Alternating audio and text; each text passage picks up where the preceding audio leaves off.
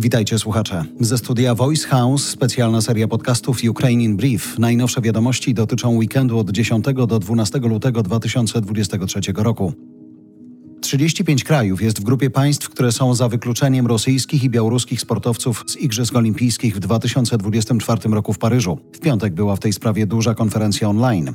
Dopóki Rosja zabija, dla jej sportowców nie ma miejsca na Igrzyskach, mówił jeden z gości, prezydent Zełęński.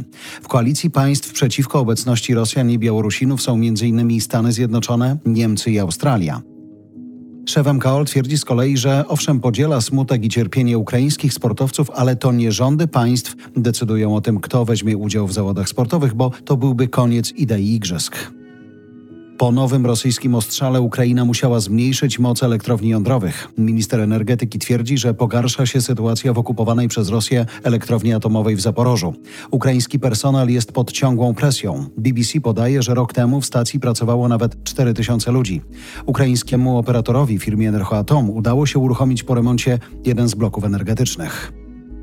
Brytyjski wywiad wojskowy twierdzi, że w ostatnich dwóch tygodniach Rosja straciła najwięcej żołnierzy od początku wojny. Brytyjczycy opierają się na danych ukraińskich, ale zaznaczają, że choć trudno im zweryfikować metodologię badania, tendencja wygląda na poprawną.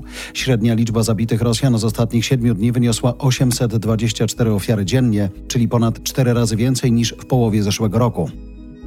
Ministrowie obrony USA i Ukrainy są po rozmowie telefonicznej. Pentagon potwierdził po tym, że omawiane były dostawy sprzętu artyleryjskiego i obrony powietrznej dla Kijowa. Obie strony rozumieją, że czas ma tu potężne znaczenie. Oceniając porażkę Rosji pod Wuchedarem, analitycy Instytutu Studiów nad Wojną mówią wprost: Rosji nie udało się dobrze przygotować nowo zmobilizowanych żołnierzy do walki.